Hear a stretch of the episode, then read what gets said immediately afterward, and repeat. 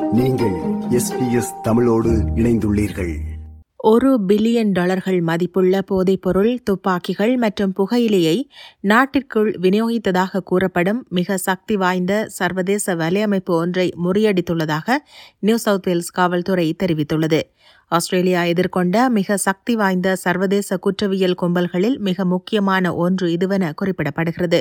ஆஸ்திரேலியாவிற்கு போதைப்பொருள் விநியோகம் மேற்கொண்ட மற்றும் பண மோசடி உள்ளிட்ட பல்வேறு சட்டவிரோத நடவடிக்கைகளுக்கு காரணமான லெபனானில் உள்ள ஒரு வலையமைப்புடன் தொடர்புடையவர்கள் என கூறப்படும் இருபத்தி எட்டு பேர் சுமார் பன்னிரண்டு மாத விசாரணையின் முடிவில் கைது செய்யப்பட்டுள்ளதாக காவல்துறையினர் குறிப்பிட்டுள்ளனர்.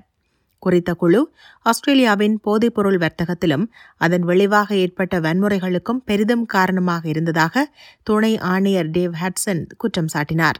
இந்த சர்வதேச வலையமைப்பு நியூ சவுத் வேல்ஸில் உள்ள ஒழுங்கமைக்கப்பட்ட குற்றங்களின் அனைத்து மட்டங்களிலும் பங்களிப்பை கொண்டிருப்பதாக தான் நம்புவதாக அவர் மேலும் குறிப்பிட்டார். ஞாயிற்றுக்கிழமை சிட்னி சர்வதேச விமான நிலையத்தில் இந்த குற்றவியல் வலையமைப்பின் ஆஸ்திரேலிய உதவியாளர்களில் ஒருவராக கருதப்படும் நாற்பது வயதுடைய நபர் கைது செய்யப்பட்டதைத் தொடர்ந்து இக்குழுவைச் சேர்ந்த ஏனைய பலர் சிட்னி உள்ளிட்ட பல்வேறு பகுதிகளிலிருந்து கைது செய்யப்பட்டதாக தெரிவிக்கப்படுகிறது.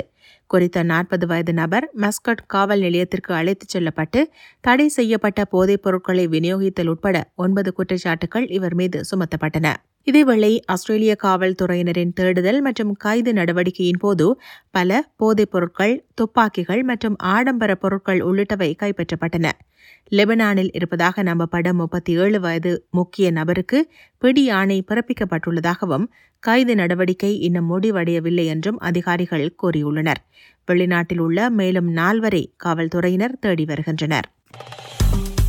விருப்பம் பகிர்வு கருத்து பதிவு. லைக் ஷேர் காமெண்ட் எஸ்பிஎஸ் தமிழின் ஃபேஸ்புக்